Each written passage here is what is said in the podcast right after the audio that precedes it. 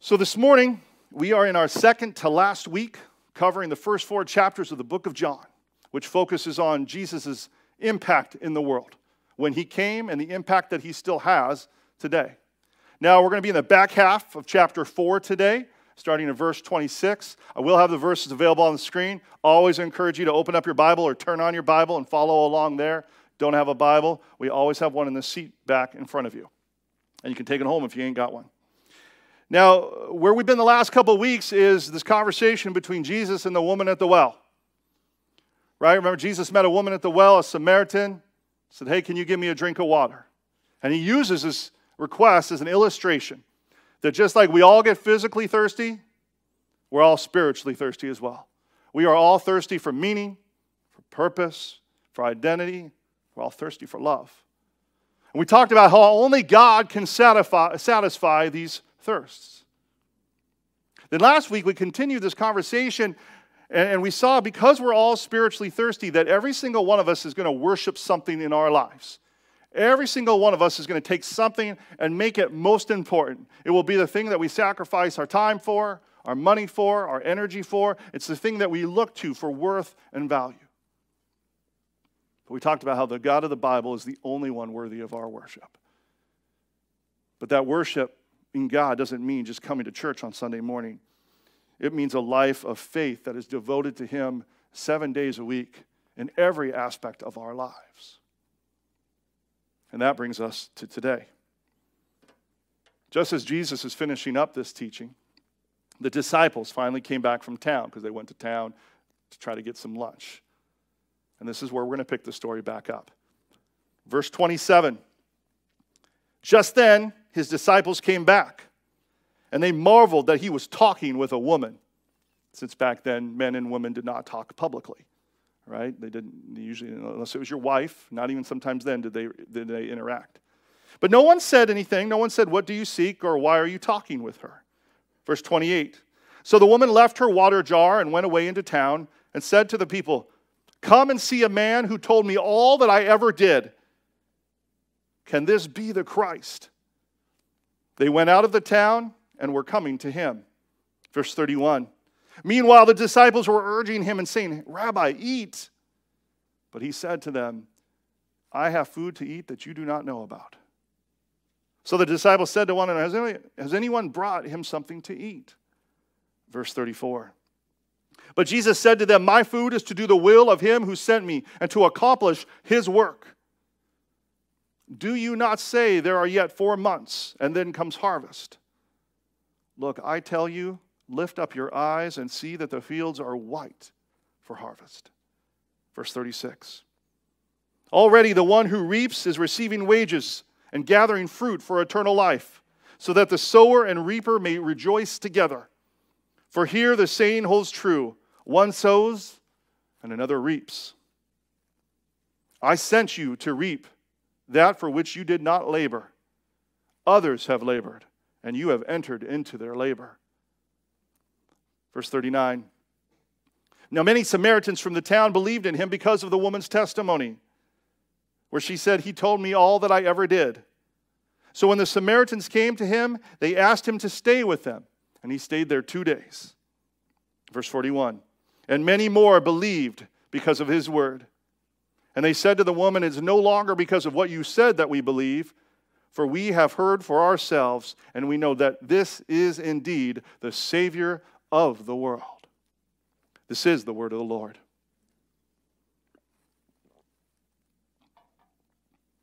So Jesus obviously makes a huge impact on this woman.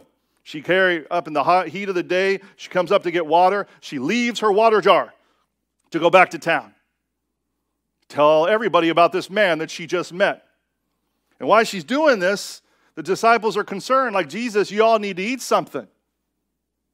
And like he does many times in the gospel, he uses this as an opportunity to teach the disciples something. Look back here to verse 32. He says, But he said to them, I have food to eat that you do not know about. And he goes on to say, My food is to do the will of him who sent me and to accomplish his work. Now, I got to admit, if I was there, I probably would have been like one of the disciples. I'd be like, Jesus, it's lunchtime. Let's get our Lunchables out. We got you the one with the Capri Sun and the Oreo in it. Just like you like, you need to eat, you need your strength. But we need to pay attention to how Jesus responds because he's setting an example for his disciples. Because, like Jesus, they had work to do. He's also setting an example for you and me because, like the disciples, you and I have work to do. Do you know that this morning? God has work for you to do, that He has selected specifically for you. And we know where this work comes from. We know this verse well. It's the very last words that Jesus said to his disciples in Matthew 28 19 through 20. He says, Therefore, go and make disciples of all nations, baptizing them in the name of the Father and of the Son and of, of the Holy Spirit, and teaching them to obey everything that I have commanded you. And behold, I am surely with you always to the very end of the age. If you sit here today and you have put your faith in Jesus Christ as your Lord and Savior, God has work for you to do. All of the other pursuits in your life, all of the other ga- the goals that you aim for, all of the other things that you worry about and strive for, they all pale in comparison to this one assignment. I mean, this was the last, when he gave this verse, this was the last time Jesus was going to talk to his disciples. And if it is the last time you are going to talk to your disciples, you are going to like save for them the most important thing. You're not going to hem and haw like, hey guys, it's been good. To see you later. You will want to give them the most clearest and most important direction that you can give them. What is the most important thing that you can say to them because they're now going to carry on without you? And of all the things he says, he gives this one final command go and make disciples. And as we talked about in the, in the book of Acts when we were studying that, when we read this, we should understand that the last command of Jesus should be our first concern. The last command of Jesus should be our first concern. Can that be said of you this morning? Is the last command of Jesus your first concern? I mean, think about it. If Jesus is who he says he is, we are walking around this world with the cure for depression and, and brokenness and, and anger and, and, and bitterness, for jealousy. We're walking around with the cure for sin, all the things that have broken this world. You have the cure. You got it. You have it. It is a true statement that God does not save us so we can go to church on Sundays and then die and go to heaven. We have work to do. I don't care how young you are or how old you are, until you breathe your last breath, you have work to do.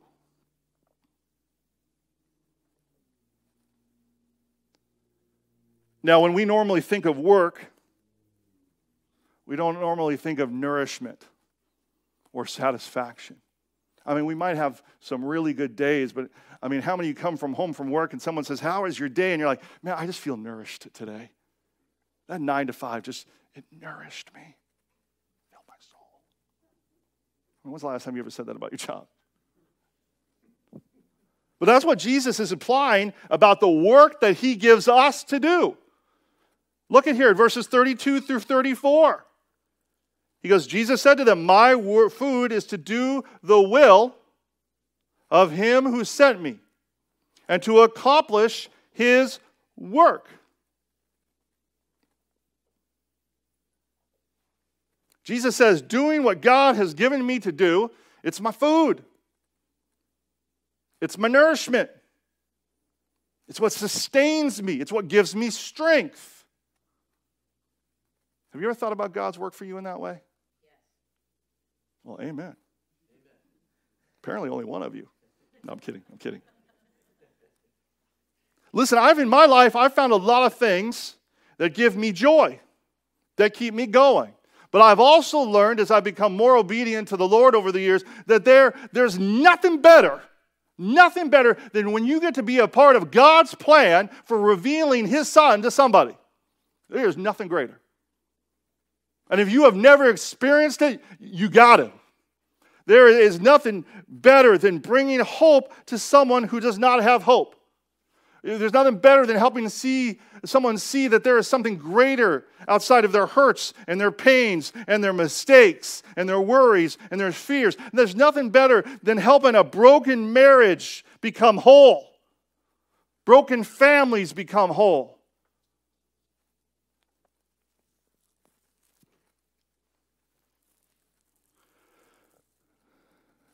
My daughter Ella, my youngest, we have this book that we read, or it's called The Pout Pout Fish. And he's just this fish that's just blah. In fact, he says it in the book blah. And I feel like there are many Christians out there that their Christian life is just blah. You got a Bible, so you read your Bible. You have a church, so you go to church you have songs, so you sing some songs, but in the end, it's all just kind of blah. You do it because you know you should do it, you know it's good for you, but it's just deflated faith.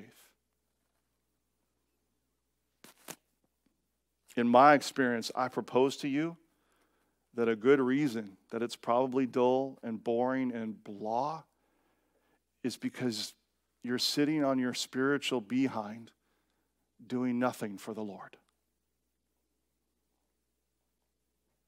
You've become weak and lazy in your Christian life. You're spiritually starving yourself because there's a part of your diet that you're leaving out. Charles Spurgeon, he said this to his church. He said, If you would just roll up your sleeves for the work and go and tell the gospel to dying men and women, you would find your spiritual health mightily restored. For very much of the weakness of Christians comes from their doing absolutely nothing. But when you make that decision to start doing the work of the Lord, the work that is hard, that it's intimidating, that's scary, that causes you to take risks and exciting. It, it, it makes you alive inside. And if, when you, you know what I'm talking about, when you feel the Holy Spirit going, I want you to call that person and tell them about Jesus. I want you to walk over there and invite that person to church. I want you to go tell that person that you're praying for them. And then you feel like, oh, you feel the Holy Spirit tap you, and then you feel like your, your feet start moving. Or I want you to go confront this person on their sin. Or I want this person, you don't forgive them. I want you to go uh, show them forgiveness and show them who Christ is. And you start, you're feeling, you're, you're moving towards doing it, and your adrenaline starts pumping because you're feared, and, and, and there's anxiety, and you're like excited, and and then and then you do it and then you're like i can't believe i just did that. Um, god asked me to do it. I did it. Independent of how they responded you're like man i was obedient to the lord. Praise jesus. There is nothing like it. Tim keller says that until you know the joy of harvesting you don't know what it means to live a satisfying christian life. And it is so true. There's nothing better and I see it in some of you. You come to me and you be like, I told somebody something about Jesus, and they're coming to church, and you're all excited. Or I've had people come to me and they're like, Well, I went up to someone and I prayed. And I'm like, Well, what happened? They said nothing. They did nothing. But I'm still excited because I did it. It's awesome. I don't even have the words to describe because you're bringing the cure for the world to people.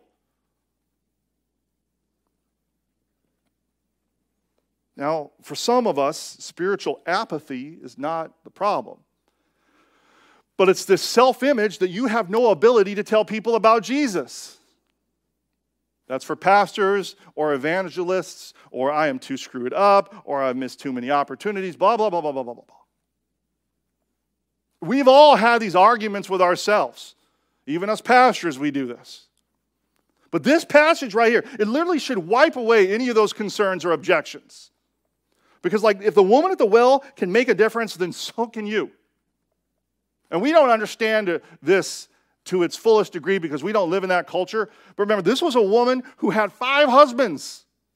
And she was now with a man who was not her husband. She was working on number six. And that made her a cultural and social pariah. She was trapped in a life of immorality. She was a social outcast. There was no way backwards for her, there was no way forwards for her. All she could do was eke out a daily existence, going to the well at the hardest part of the day to avoid being ridiculed and sneered and mocked because of her life. But now, after meeting Jesus, she has literally become the first evangelist to the Samaritan people. It is a true statement that God can use anyone and everyone. He can use anyone and everyone. Not anyone and everyone minus you, anyone and everyone.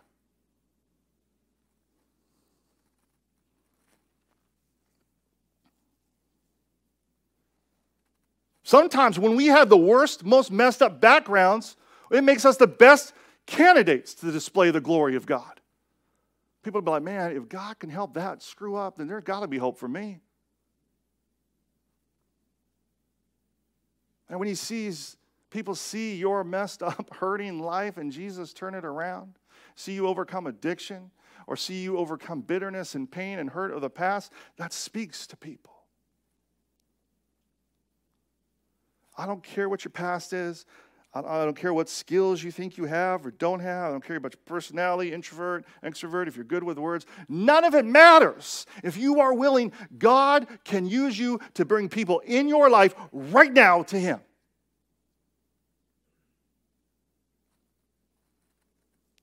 I mean, I pray that we would all take the attitude. I don't know his name, but this came, it was, it's in a song that came out re- recently, but really it, it originated with this a Christian elevator operator in, in, in Nashville. He said this I am literally just a nobody telling everybody about somebody who can save anybody. Oh, I pray that for this church. I pray that that would be the attitude that every single one of us would just wrap around us. Are you with me, church?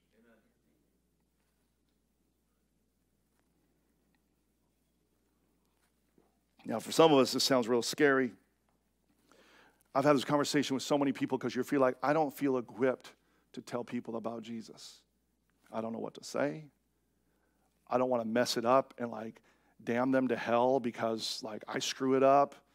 Uh, what if I can't answer all their objections and questions? You ever felt that way? I mean, once again, look at the woman at the well. Like, what did she really know? She literally had one conversation with Jesus. One. She did not study apologetics. She did not take a course in soteriology, the study of salvation. I mean, she didn't even totally understand if this was a Christ. And even if she did understand it was the Christ, she did not fully understand what the Christ came to do because they were all looking for a political leader back then, a military leader, not a spiritual one. All she said is like, look, this guy told me everything I ever did. Uh, I think he might be the Christ. You all need to come and see him. That was literally all she said. I don't know everybody in this room, but I'm pretty sure of everybody I know. You all have the ability to say this. Now, don't get me wrong, we should study, we should know our faith. We should know the reason that we put our faith in Jesus because everybody puts our faith in something, but He is the only one who is worthy. 1 Peter 3 15 says, Always be prepared to give an answer or to give the reason for the hope that you have for anyone who asks why. We do, should do these things, but we're making a grave, grave mistake if we're waiting until we feel ready. Because, like I said, the power of God can overcome any deficiency. He can use anyone. And two, because, like we just pointed out, there is so much power in a good story. There is so much power in your story. Being able to share your story is the greatest tool that you have in revealing Jesus to the world. No one needs to be trained to share what God has done in their lives. If God's done something in your lives, you have something to share. You're ready to go. I've used this analogy before, and it feels timely since the football season is starting uh, this weekend. I am from Seattle, so I'm a Seattle Seahawks fan. Well, I'm from Seattle and I love Jesus. That's why I'm a Seahawks fan. When the Seahawks won the Super Bowl, nobody had to tell Seahawks fans how to share the story because they lived it. They lived it. It went something like this The Seahawks, being a franchise for 37 years, finally go to a Super Bowl where they lose because they are defeated by the evil and cheating Ben Roethlisberger of Pittsburgh and his fake touchdown that was never a touchdown, but called a touchdown by those wretched, corrupt referees. And people would say, What good could come out of Seattle? Can anything good come from Seattle?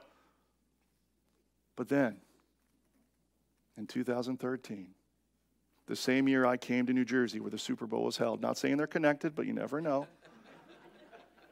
with the Legion of Boom, with the Beast at running back, and Russell Wilson.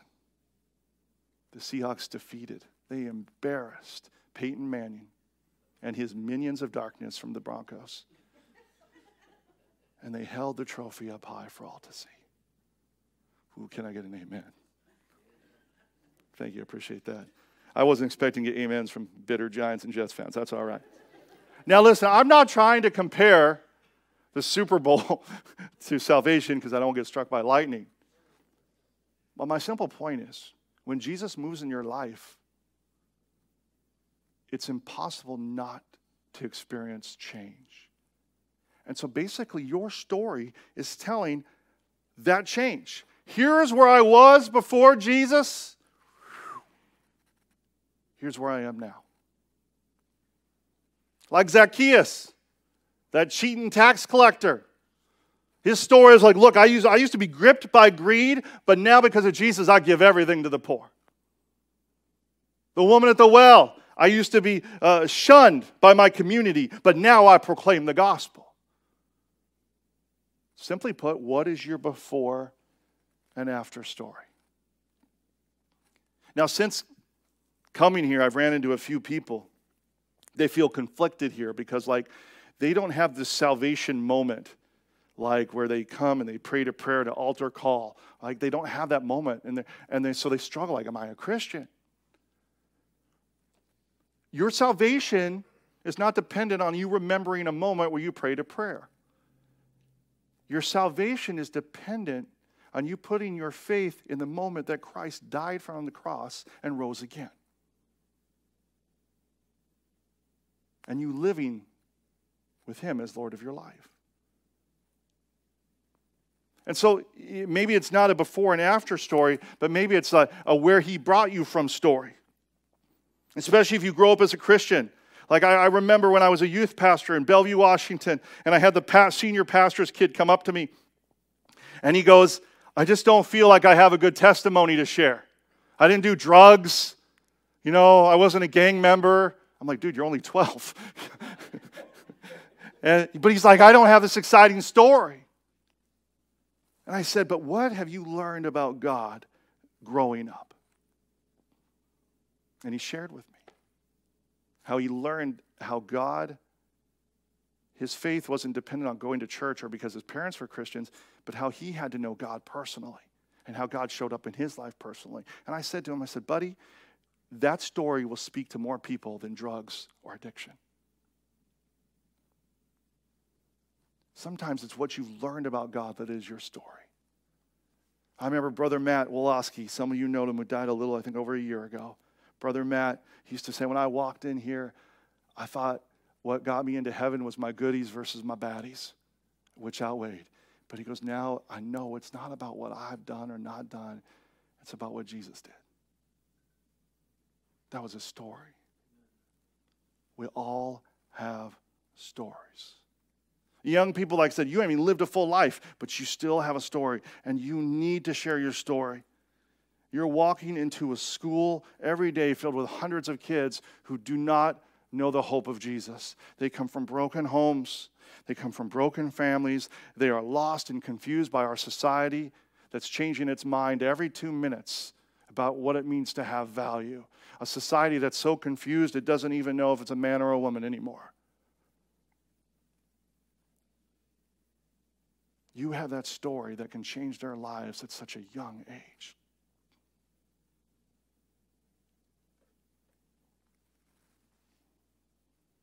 Now, when I was young and I got excited about Jesus and I was going to church six nights a week and I was dragging, I, I went to everybody about Jesus, I noticed something. Maybe you've noticed this too. Every time you share your faith, people do not drop to their, their knees and receive Christ as their Savior. Anybody else notice that? Or is it just me? And it can make you feel like, man, I'm horrible at this. I'm like a, I'm like a failure. Jesus speaks to this. Verse 37, he says, For here the saying holds true one sows, another reaps. In other words, we all have different roles to play in bringing someone to Jesus. Paul says it another way in 1 Corinthians 3. He says, I planted, Apollos watered, but God gave the growth. So neither he who plants nor he who waters is anything, but it's only God who gives the growth. In other words, we all have different roles to play. If Paul did not plant, Apollos would have nothing to water. If Apollos did not water, the things that Paul planted would die. And, and I feel like this truth takes the pressure off. It takes the pressure off when we go to share our story, to share Jesus with people. And it also gives me hope for all those times I tell people about Jesus, or all those times I, I, see people walk in here, sit down, look bored out of their mind, and then they're out of here as quick as they can be. It gives me hope that maybe something that oh, I've said or I've done will plant a seed or it'll water it. And they're like, maybe one day after I breathe my last breath, I'll be walking in heaven and I'm going to get the shock of my life that I'm going to see one of those people. And they'll say, the thing you said or the thing you did it helped get me closer to Christ. And then, really, that's what I consider evangelism. And Bill Hybels, in his book Walk Across the Room, I thought he made a great point. He said that really evangelism is this it's moving people closer to Christ. That's it. Moving people closer to Jesus. That's what we're called to do. And he gives this illustration. He said, Look, think of it this way that when we have no faith in God, we don't believe in Him, or blah, blah, nothing, we want nothing to do, and we're like at a minus 10. This is the scale he puts in his book. And he said, then, then you think of somebody who finally puts their faith in Christ, they're a plus one, all right? He said, so what happens is God brings people into their lives at different points that moves them along this scale. He said maybe somebody sees you as a Christian, they know you're a Christian, but you act like it. You're nice, you're kind, you stand up for your faith, you serve others, you don't compromise. And so, and they see this genuineness in you. And so it moves them from a minus 10 to a minus 8. Or maybe you go to uh, an Autumn Lights Festival. Someone goes to Autumn Lights Festival and they see us there serving their kids and stuff, and it takes them from like a, a minus eight to uh, you know a minus seven, let's say. Or you invite someone to church and it takes them from a minus six to a, a minus three. Or you share with somebody what God has done in your life and it takes them from a minus four to a minus one. Or, or maybe you, you answer these tough questions or really chewing on and it takes them from a minus two to a minus one. And then sometimes you're blessed to be the one to follow up all those people who brought them closer to be the one that actually leads them to Christ. Man, that takes the pressure off. It's not my job to get them saved. It's my job to show them Christ and help them take that next step. It's estimated, I read one study, and, and I feel like it's true based on my pastoral life as, as, as I've interact, interacted with people, that it takes six or seven times for someone to really hear the gospel for them to really commit their lives to the Lord. But every one of those six or seven times, somebody was moving them a little bit closer. I mean, how would it change your confidence, your outlook? To walk up and say, God, help me to move this person closer to you. Now, listen, this is an excuse to not have tough conversations God tells you to. It's not an excuse like not to share the gospel with them, like, oh, yeah, I'm just going to move them here and let somebody else move them here. Don't get me wrong. You still have to be obedient to the Lord because He might be like, you know, they at minus 10, but we're about to go to minus 1 right now. But it takes the pressure off. It, at the end of the day, my obedience to the Lord in doing His work is just doing what He's calling me to do. It might be to plant, it might be to water, and it might be to harvest. Lord, just help me to know what it is and be faithful in it. Are you with me, church? It makes me wonder as I was writing this message, the people who were listening who are the people in your life who don't know Jesus? And what role does God have you to play? Where is He? Where has He assigned you to help move them? What's your role in their lives? And I, am like, as I'm speaking as I pray like they're they're coming to your mind. You can see them. Their names are coming to your mind.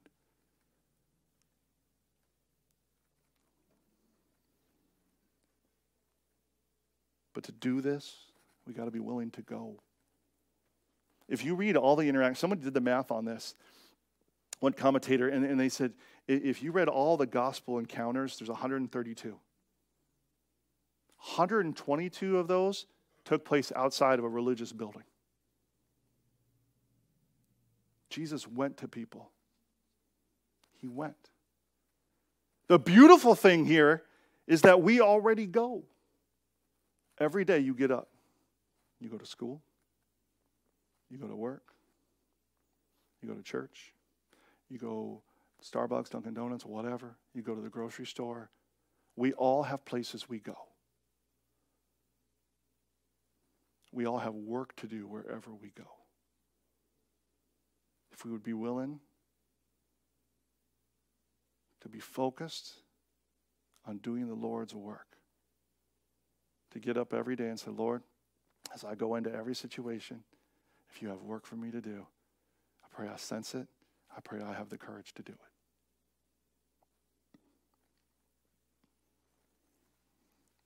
And you never know what those small conversations, the things that you don't even think twice about, or you feel like failures may bring. There's this old saying that large doors swing on small hinges what conversation, what offer for prayer, what kind word, what invitation to church may bring someone closer to knowing Jesus Christ as their Lord and Savior.